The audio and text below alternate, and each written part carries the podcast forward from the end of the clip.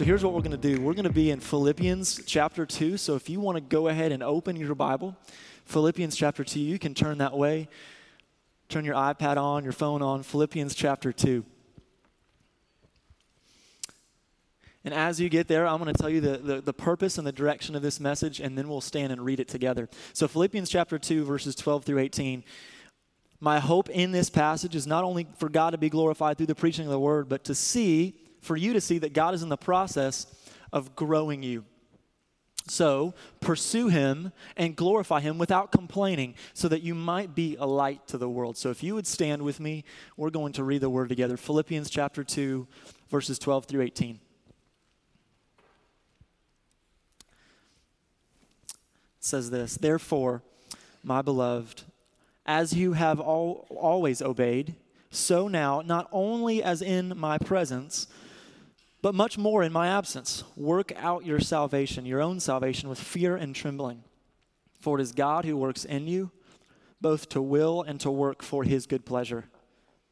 Do all things without grumbling or disputing, that you may be blameless and innocent children of God without blemish in the midst of a crooked and twisted generation, among whom you shine as lights in the world, holding fast to the word of life, so that in the day of Christ I may be proud that I did not run in vain or labor in vain.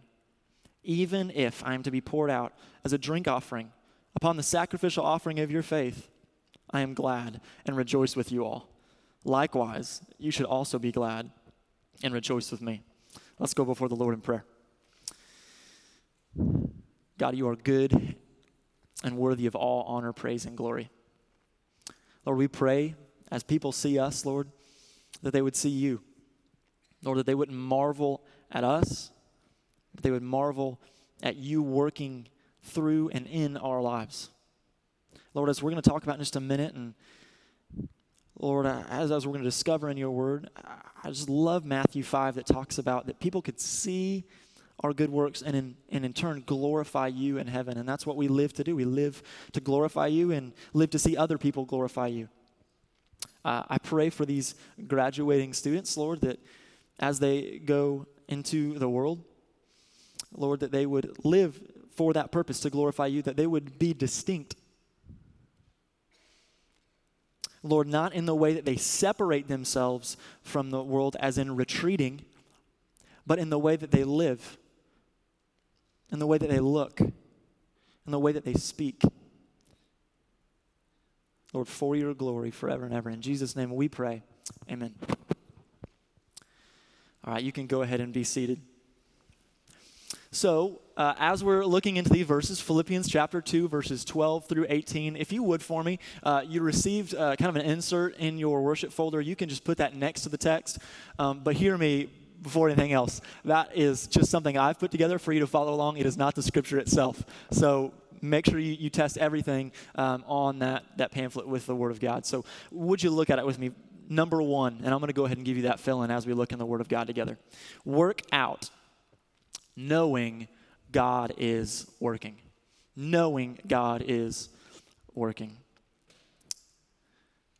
Verse 12 starts out like this Therefore, my beloved, and I think it's interesting because if you look at the letters of Paul, you, you know that in the New Testament, as he wrote, there were um, he, he, was friendly with many uh, in different churches, but Philippi was distinct in the way that he loved them. I think it says the beginning of Philippians chapter 1 that he um, is joyous when he remembers them. Um, the end of Philippians chapter 1 talks about the fact that they are sharing the gospel, and he is pleased in that. Um, he tells them to, to continue on going forward, sharing the gospel. And in chapter 2, he talks about doing so in one mind, unified, remembering the humility of Christ as you do so. He's very thankful for this church. There are other churches that you see um, that he had to kind of chastise a little bit. Galatians, uh, for example, he said, I'm so astonished that you've so quickly deserted the gospel that I preached to you. But the Philippians are a church that he remembers and loves. And he says, Therefore, my beloved, as you have always obeyed. What's interesting to note here, before we really move into the meat of the text, is that he commends the church before he commands the church. He exhorts them before he, or he encourages them before he ex- exhorts them. Um, something interesting about that, if you're a parent of uh, maybe a, a, a, sports parent, right? uh, and you go to a basketball game or a football game, do you ever say, Come on, you got this? Or, Go get it. I know you can do it, right? You're encouraging them as you're commanding them. You have full faith and confidence in them, but you don't want them to stop, right? You want them to keep going. So I ran, uh, just a little bit about me, I ran cross country in high school, um, and cross country is distance running. And our high school was particularly known for its cross country program. Um, uh, not that I was any good, but our, our coach was uh, a very well known coach. Um, and I think of the 40 years that he's been there, I'm estimating a little bit here, he's won like 30 state championships, and a few times they've been nationally ranked. And I'm not from uh, a city of 3.4 million, right? from a city of 10,000. And so this was kind of cross country was the way to go. And so uh, our coach would have us run every morning, 364 days out of the year. Christmas was our day off, and we'd run somewhere between 8 and 12 miles in the morning. And in the evening, right after school, we'd run somewhere between 4 and 8 ish in the afternoon. It was expected of us. We just did that. Um, but no matter how much you train in running, running's always a tiring thing. And so when you race uh, a 5K or when you race uh, a 10K or whatever you're racing, um, you recognize that no matter how you've trained, it's tiring. It just is tiring.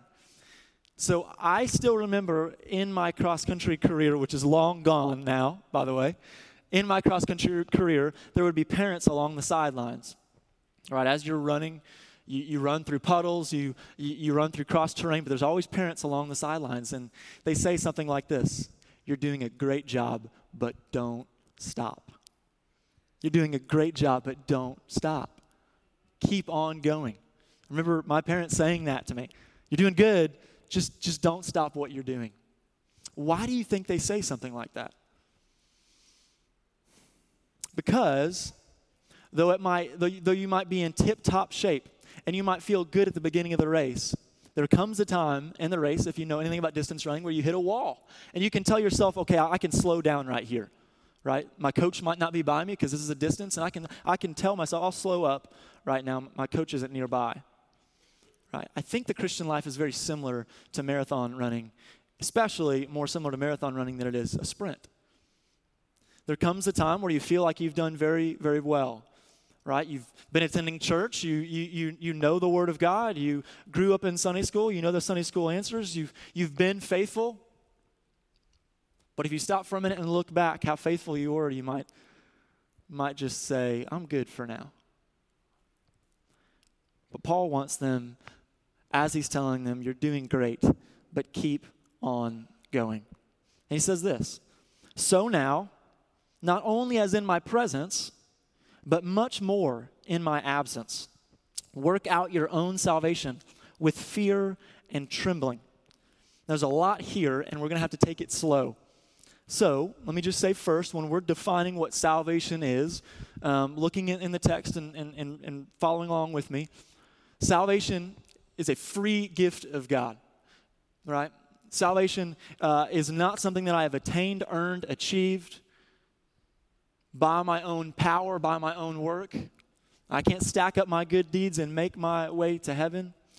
Salvation, as the scriptures speak, is when we are saved by God from the wrath of God for the sin that we have lived in and for the sinful nature that we have. So, um, in essence, just going back for a minute at the beginning of the Bible, and many of you know this, but I want to remind you that God created, of course, man and woman, and they um, uh, were to live in his presence in the Garden of Eden. And of course, you know, God gave them one rule and they broke it. They disobeyed God, they sinned against God. And for that sin, they were separated from God from that point on. And since then, we have too sinned. We have a sinful nature. Sin entered the world at that moment, and we have been separated from God. God gave us commands, we couldn't live up to them. No one is righteous, no, not one. Paul even says in Romans chapter 7 that um, uh, the law is good, holy, and perfect. It is from the Lord, but it tells me that I am not good, holy, and perfect. So we all fall short of the glory of God, but it was God's great love that sent his son down to die on the cross for our sin. The gospel could be summarized in this way Jesus in my place. Isaiah 53 said that Jesus bore the iniquity of us all. Literally, in our place, God's wrath was poured out on his son. And so that you and I who trust in Jesus don't receive the due penalty of our sin, rather, because we don't receive the due penalty of our sin because Jesus received it in our place. You might have consequences to your sin, but you don't receive the punishment Jesus did in your place. You've been saved, undeserving, saved. So, this is what he says Not only as in my presence, but much more in my absence. Work out your own salvation with fear and trembling. Work out your own salvation. Now, there's two terms that we use to refer to what God has done in our lives and what God is doing through our lives and personally. And I think it would be helpful to kind of define those terms, even though they're kind of big words and they're not um, words that we necessarily need to talk uh, and, and use all the time. They're words that need defining, and I think they would be helpful in understanding this passage of Scripture. Those two words are these sanctification and justification. Justification and sanctification. Why is that important? Justification and sanctification. This is why. Sanctification is a believer's, you and I's, lifelong process of growing more like Christ, growing more Christ like. It's lifelong. The process of sanctification is different from the position of justification. Justification is a believer's right standing before God because of their faith in Him, right? When I trust in Jesus Christ, it is just as if I'd never sinned. You may have heard it said like that before justified, just as if I'd never sinned. So when I trusted in Christ, um, walked the aisle, right, and, and, and uh, said the sinner's prayer, whatever it might have been in your story, God, when He saw me, saw His Son Jesus who had died for my sin, right, who paid the penalty for my sin. And I know from that moment on, if I was to die and I was to stand before God, I would be welcomed into His heavenly kingdom forever and ever, just as if I'd never sinned. Been justified through faith by grace. But sanctification is an ongoing process into which, when you have given your life to the Lord, God's not done with you at that point. He wants to still work in your life, amen? He's still got a lot for you. Sanctification is that, as I already mentioned, lifelong process of growing more like Christ. And so you'll see in your notes, and I wrote this down while justification is a position, sanctification is a process. While justification is a position before God, sanctification is a process of God working in your life and you growing more like Christ. that sounded heady and sounded big, but there's a reason for it. I bring this to your attention because when Paul says, work out your own salvation, he is not saying or exhorting the believers to work for their salvation. Nah, he's not doing that. He's talking to believers who've been justified just as if they'd never sinned. They've trusted in Jesus Christ. And he's commanding them, exhorting them, work out your own salvation. He's saying, keep on pursuing the Lord of your salvation, not trying, not keep on pursuing salvation in, in, order to attain it. The text does not say, as you see in your notes, work for your salvation, as if to say the believers don't have salvation and they need to work to get it. The text says, work out your salvation. So as to say, consistently follow the example of Christ in humble obedience. While justification is done, sanctification is ongoing. And our future college students and our future um, seminary graduate will, will know that. There are going to be difficult times in your life where, where you're not going to be necessarily with your parents anymore, right? The, the, the, pressure might not be on you in the same sense that it was before. The coach might not be on the sidelines uh, uh, cheering you on. And that's what Paul's saying. He says, I'm going to be gone for a little while. I'm in prison right now, actually. But don't stop. Don't stop pursuing the Lord. Working out your own salvation is, as Eugene Peterson calls it, a long obedience in the same direction a long obedience in the same direction. While we live in a fast paced world where I can literally order food and order a movie from my couch, not moving a muscle. My card is already programmed into two different apps to do that. And I can do it in minutes, right? Verse uh, uh, getting up out of my chair, right? As if that was so hard. Getting up out of my chair, finding my wallet, getting in the car, driving to from Riverview to Tampa, finding a restaurant that I like, taking it back home. Oh, but first stop at Blockbuster, which doesn't exist anymore. But stop at Blockbuster to go back home and watch a movie. We can do it in seconds, right? You can also, and this has been around for a while, but you can use a microwave to cook food that maybe hundreds of years ago it would have taken a long time, right? I can communicate with my parents that live in Missouri, and Jesse can communicate with, with her parents that live in Missouri through video chat, and we can show them our son, which they love to video chat, right? Uh, for good reason. Whereas before, we'd have to write letters, it would take a long time. We live in an extremely fast paced world. And let me tell you, Tampa's a little bit more fast paced than the town I grew up in of 10,000, right? We live in an extremely fast paced world. However, there is no shortcut in sanctification. No shortcut, none. And students, while we're often drawn to Christian mega conferences and we're influenced by uh, Christian social media influencers, Christian Instagram accounts, that is not what sustains you. It's not. They're good things, they're gifts.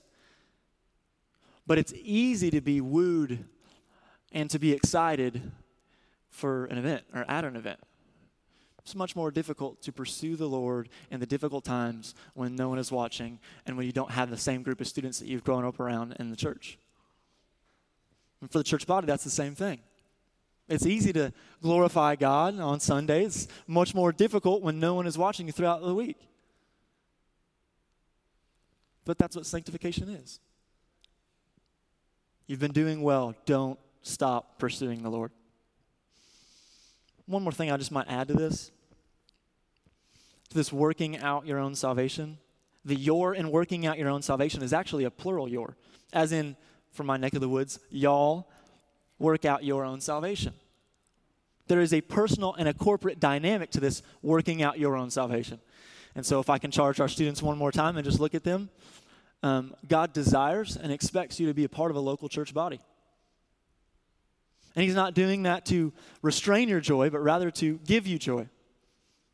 The church is a gift from God so that you might do life with other people, so that you might encourage them, so that you might teach them, so you might be taught by them, so that you might hold one another uh, accountable, so that you might uh, serve each other with the different giftings that God has given you so you might bear one another's burdens.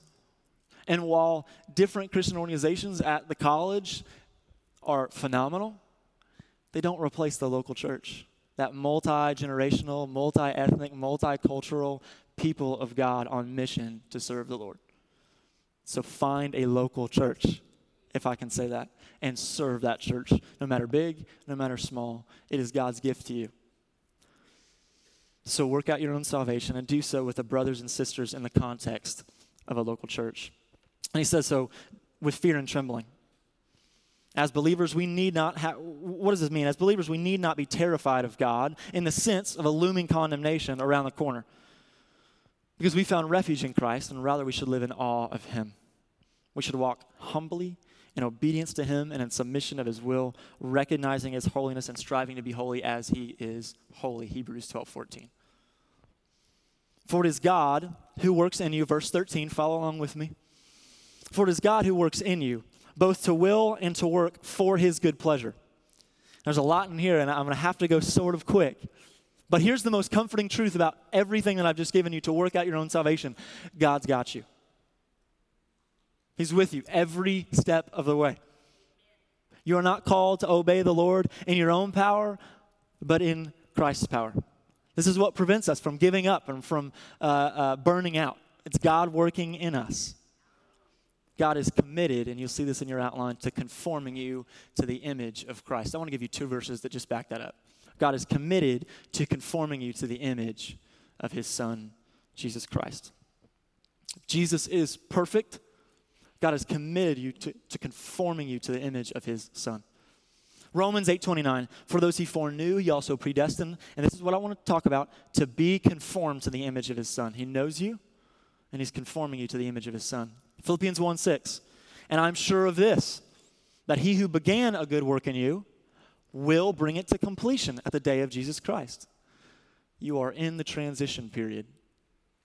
You're in the middle, and God will bring his work in your life to completion, and he'll do it, lastly, before we move to the next section, for his good pleasure. And you cannot bypass that. For his good pleasure. Why does God work in our lives and through our lives? When you look at different passages of Scripture, like in the Psalms, in Psalm 23, you see that the Lord would lead his people into righteousness, but we can't bypass the next line for his namesake. When you look at Ephesians chapter 2, and you see the gospel displayed in the first 10 verses in Ephesians chapter 2, that he has saved you so that he might put on display the immeasurable riches of his grace in kindness toward you in Christ Jesus, so that he might put on display how gracious he is forever and ever. You are ultimately working out your salvation with God working through you for his good pleasure. God's goal is ultimately not our pleasure on earth, but our pleasure in him. The one true gospel is not a gospel of our personal potential, but of God's grace in us for God's glory through us. So, number two. I know we're only at number two, and you're probably watching your clock, but we're, we're going to be moving here. So, number two, glorify God by living as a distinct light. Glorify God by living as a distinct light. Verse 14, you'll see it here. So, what does it mean to work out your own salvation with fear and trembling? It, what does it look like? Well, those people who work out their own salvation with fear and trembling, as we're called to do, they do all things without grumbling or disputing. What things do we do? Every single thing without grumbling or disputing. And what's so interesting about this passage of Scripture is why would he highlight grumbling and disputing? Why would he not talk about um, uh, don't make an idol? Like, we know not to do that from Scripture, but don't make an idol. Do everything, just don't make, while you don't make an idol. Why would he not say, do everything um, and, and watch out for pride? Now, we know to do those from other scriptures, but I think the reason he's highlighting grumbling and disputing is for the very reason we already talked about is the sanctification and li- is the lifelong process of you growing more like Christ, and it's a marathon and not a sprint. And in that marathon, your legs get tired, and in that marathon, you might be running by people that are mean, and in that marathon, uh, your, your legs might even get out. You might get thirsty. You might want something. You might want to stop. You'll be tempted. It's a long journey. There's a lot of room to grumble. While it seemed easy at first to avoid grumbling in your walk with the Lord and in your relationship with people, over time, adrenaline wears off and problems rise up. Disappointment in people and discontentment in situations seem to wage war in our hearts to lead us to grumble and argue. So I want you to do this just for a moment. Think about your relationship with the Lord whether you just gave your life to the Lord this week, last week, last month, or 20 years ago. Think about your relationship with the Lord for a minute. How many times have you, in your relationship and with the Lord, grumbled or argued? Simple question, right? But I mean, you're thinking like, okay, that, that, hopefully, maybe, or maybe you're just perfect and can't be, right? Please don't be. How many times out of those times that you grumbled and argued did it have a, an edifying purpose? How many times was it worthwhile? Point zero zero zero zero. There might have been one time it was, right? Because you're actually arguing for something that actually mattered. It's easy to grumble and argue. The question is not, will I be tempted to complain? The question is, will I give in to the tempt- temptation to complain? And I have a key for you. I do have a key for you this morning. I can't promise a quick fix because the key is not easy, but here's the key. In the times that we're tempted to complain in our journey with the Lord, because it's going to be difficult in college, we must remind ourselves of the gospel of our salvation. Tony Merida said it this way The gospel tells us that we are far better off than we deserve to be. And considering what we deserve and what we've been given should keep us from complaining. It's easy to complain when you lose sight of the gospel and how good God has been to you. It's hard to complain when you think about the cross. So we should, therefore, be gathered and be unified by what unifies us, the gospel, because it is greater than what divides us. green rugs or gray walls. Keep the gospel first. And he does say this that you may be blameless, verse 15, that you may be blameless and innocent as children of God without blemish in the midst of a crooked and twisted generation, among whom you shine as lights in the world. So, the reason that we are to avoid grumbling and complaining and do all things for the glory of God is because when we grumble and complain, avoiding those things, which we should do, when we grumble and complain, it's damaging to our witness. It is damaging to your witness. You ever been around someone who just complains all the time? It is miserable. And I can be honest and just say that. And I'm sure you have someone in your head, but don't shout their name out loud. It's, it's miserable. And for an unbeliever to walk around someone who constantly complains about life, even an unbeliever is like, do you not know your, your gospel story? You believe that people, because of their sin, are, are headed to hell, everlasting punishment and separation from the Father and, and you believe that Jesus has stepped in your place and he has bore the wrath of God in your place so that you don't get that. You get eternity forever with him. Not by anything you've done, but by what Jesus did. Why are you complaining? Grumbling causes us to lose our distinctive Christian character. And consequently, after losing our distinctive Christian character, our effectiveness. He wants us to stick out as lights in the world. When you look at the night sky, you see a dark night sky. What illuminates the night sky? Those, that, those, those stars that distinctively stick out. They, even the moon, when it sticks out, it illuminates everything that we see. It sticks out. It's a high contrast. And when we're dominated, as you see in your, your outline, when we're dominated by disappointment and discontentment, we get distracted from the mission God has given us and we deter others from God. I'm thinking of Facebook grumbling. Right? The glory of the Lord doesn't sound as sweet or true from the life of one who grumbles about their life all the time. And when we go about our days with a deep rooted gratitude for what God has done for us, we look unordinary to the world, and it's good to look unordinary to the world.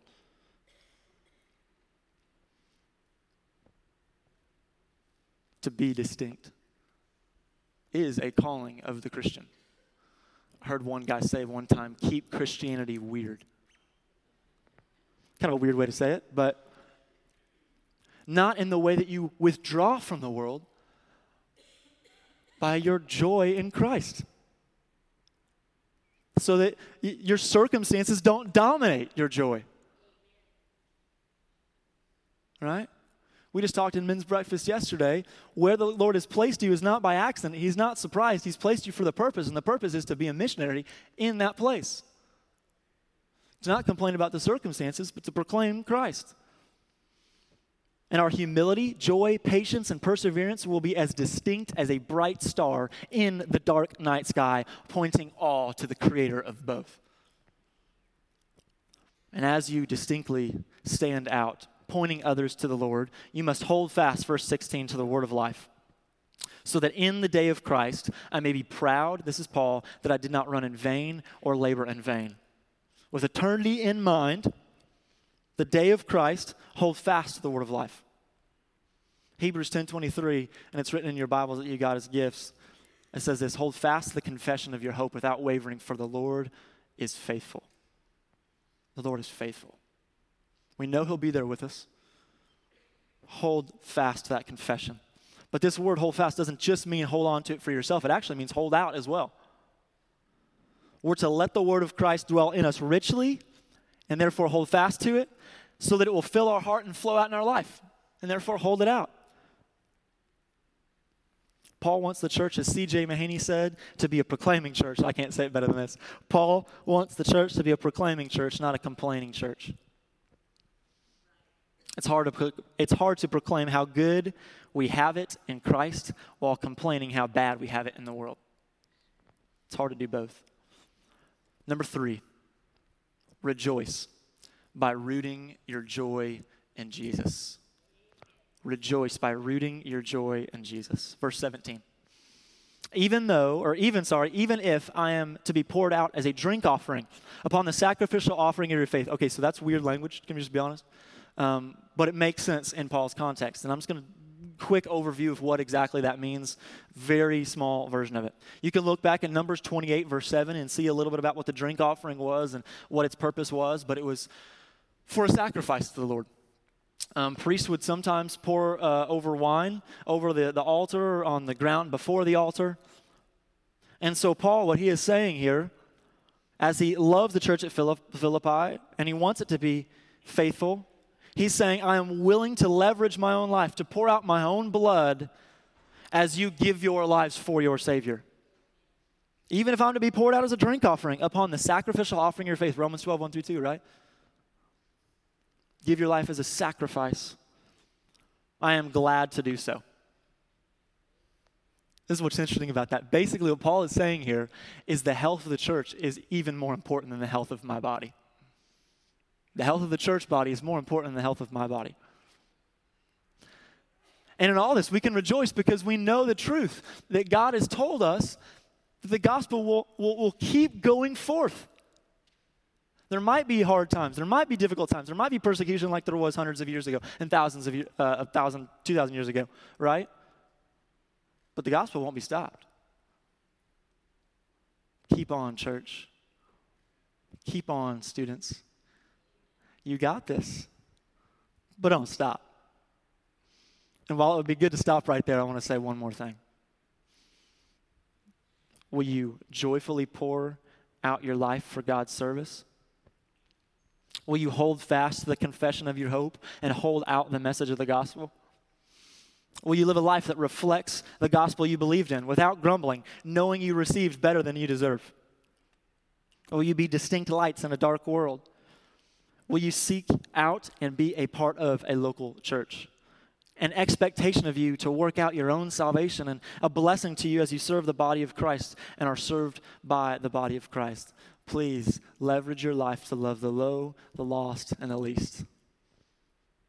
And lead them to the Lord and He'll be with you every step of the way. Let's pray.